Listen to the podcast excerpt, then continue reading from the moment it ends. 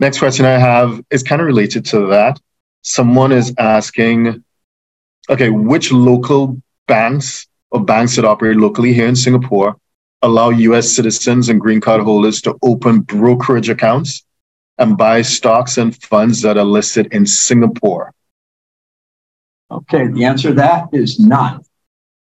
Okay, so um, you can definitely, as an American, you do not ever want to invest in any fund that is not a U.S. fund. Uh, you know, unless it's been structured. For, I should take that. John's going to say, "What about a Cayman fund?" And blah blah blah blah. But yeah, but basically, you don't want to. Uh, uh, I'll, I'll uh, so so basically, all those offshore funds are structured for foreigners to own it. And in fact, if an American kind of sneaks in and buys one of it, he is actually jeopardizing the tax structure of the entire fund. Okay. So you don't want it, they don't want you and you don't want them because they can't provide you all the, you know, they're not going to show you the capital gains. And, you know, when a stock within the fund is bought and sold and the distributions, they're not going to show you that. Okay. Then, in terms of opening up accounts, no, banks here in Singapore will only open banking accounts for you. Um, I work for an associate company of United Overseas Bank, and we are the one exception. We'll open accounts for Americans, but when we open them, we will only open them at Bank of New York in the US. So essentially, we're opening a US bank account for you, but the telephone number is local. And like I said, we, we don't want your, it sounds terrible to say, but we really don't want your money unless it's at least a million dollars.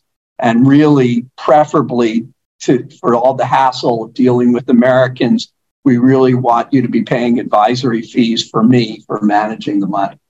And even though I'm kind of pushing you away as a client, the last time I did this talk, I actually got a client from that. So God knows being honest helps. Reverse psychology. Okay. Yeah. So, so just to be specific, you can, but the minimum to open it will be high. Yeah. The other, like, yeah. So anybody here, so uh, the so any uh, of the advisors here in town that use Pershing should be able to open an account for you. There's more. We're not the only ones. Mm-hmm. Uh, there's probably like five or six. And also, if you qualify for private banking, RBC will open an account for you, Royal Bank of Canada. Hmm. John, do you want to add anything to that? No, I think that's right. I mean, there, there. Just so everyone knows that there's there's there's legitimate and maybe misinterpreted reasons for that. As, as Paul noted, you know, it's good in some ways that people don't stumble into accounts overseas without realizing keep taking the CFC complications. These are two anti-deferral um, uh, rules that the U.S. has. The U.S. the IRS does not want U.S. persons to stick money in foreign companies and not true up the income every year on their taxes. So they create these rules, anti-deferral rules. Um, and if you just were allowed to willy-nilly open a brokerage account at offshore banks, those banks don't have knowledge about what exactly is a CFC or a PFIC. And so there would probably be way more bad outcomes than good outcomes Not So I'm not you know, as as an expert on this, I'm not completely frustrated or bothered by that because I think it saves a lot of people from complications that would make their outcomes even worse. Um, but I do understand the frustration because there's absolutely no reason for regulatory why those accounts can't be open. I'm a U.S. citizen living here in Singapore. Uh, thanks to COVID, I haven't been back to the U.S. in many, many years. So there was nothing that would create an obligation for a local bank to have a U.S. license to open a brokerage account for me as a U.S. citizen. Nothing. Oh, but there's a risk that I will go back to the U.S. And I'll admit this, that risk is higher for, than it is for their average customer. But it's not that much. America is a huge vacation uh, destination for everyone around the world. Like I said, it's not the fact that I'm a U.S. citizen going back, even though that makes me more likely. It's anyone who goes and gives an instruction back to Singapore or UOB or anybody, is exposing them. They just figure they, they take the chainsaw versus scalpel approach.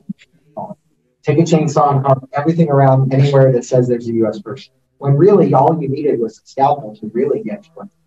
Mm. Yeah, so, I, I, should just add from the thing, you're not missing out on anything. The fees for U.S. domestic funds are way lower than the fees for funds that are designed for non non-U.S. So you're getting a better deal as well by investing into in the ones in the U.S. So I see lots of hands, but I'll just go in the order in which I saw them pop up first. So, sir. Yeah, uh, my question about investing is I, have got a Vanguard account well back in the U.S.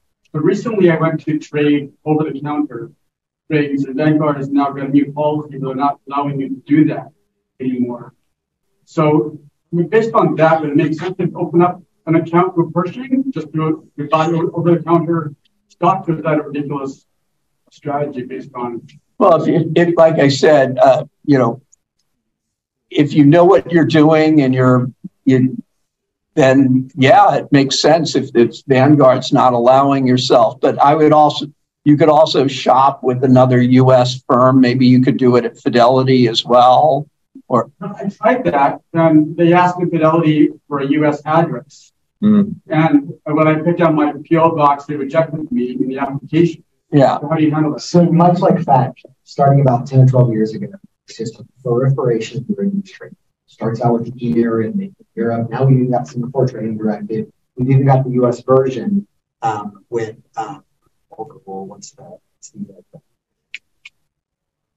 uh, too many too many names of legislation. But there, there's a U.S. equivalent that tracks the, the derivatives trading stuff. So again, like we like we expressed earlier, my guess is that without that U.S. address, they're saying, well, wait a minute, are we exposed to EMIR? Are we exposed to the Singapore Trading Direct, uh, Derivatives Act? You know, and they and they're not ramped up to uh, to comply with, put in the, the regulatory effort. And so, absent that address, they just scooch out.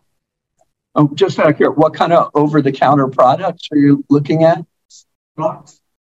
Stocks so so you know like bulletin like like the GBTC or like Grayscale Trust, something that's not listed on exchange but trades liquid on an over-the-counter basis. Some are um, ADR OTCs. Yeah. Okay. Yeah, those are all pretty normal. Um, so yeah, real a recent change last year. Vanguard announced we wouldn't do these uh, uh, OTCs anymore. Yeah. Okay. Uh, I, I I don't I don't have that problem with with Pershing. So yeah. Okay. Sir? Yeah, just curious when we're talking about opening up accounts here. Um, what about the subsidiaries branch U.S. Uh, well, I'm really not, you know, I can't really speak for, uh, you know, other institutions, but I am, it, I would imagine it should be easier for to open accounts there. But basically, if you're talking about J.P. Morgan or uh, Citibank to, you know, their their operations here are to go for high net worth. Yeah, it, it comes down to. So I'm not aware of anyone here locally that has an SEC license with an entity incorporated here in Orange. So what they'd have to do. There are some global banks that do maintain offshore SEC licensed institutions, but the cost of doing it kind of takes anybody out that's you know 50 million or under uh, from really getting access.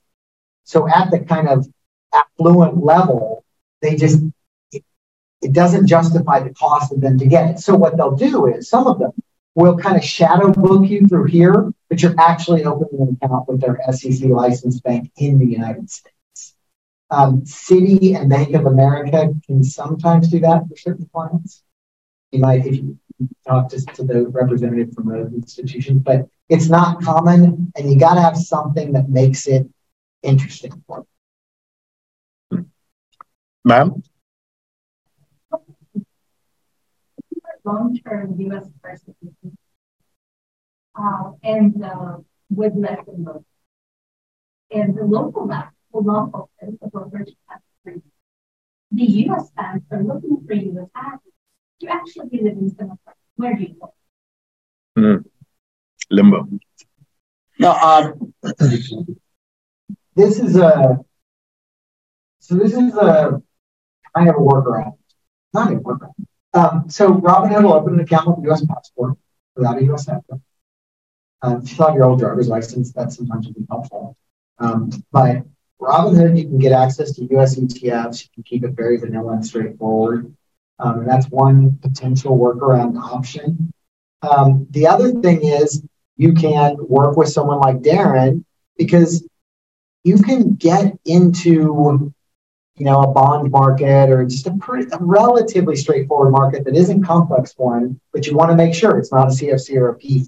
Mm-hmm. And so it's going to take a little bit of cost to do that analysis, but there's some straightforward stuff that's not highly complex, or even just a straight stock by mm-hmm. Sharon Tomasic that might get you what you wanted, um, but it's going to cost you a little bit of analysis. But it'll be well worth it because then you'll at least have some growth beyond just a cash account paying you like 0.01%. So if you're a six, seven, or eight figure investor, entrepreneur, or business owner who needs a tailor made solution from a qualified team of professionals, we can help you achieve the international lifestyle, the freedom, and even the tax savings you're looking for. Visit us at htj.tax and live that international life.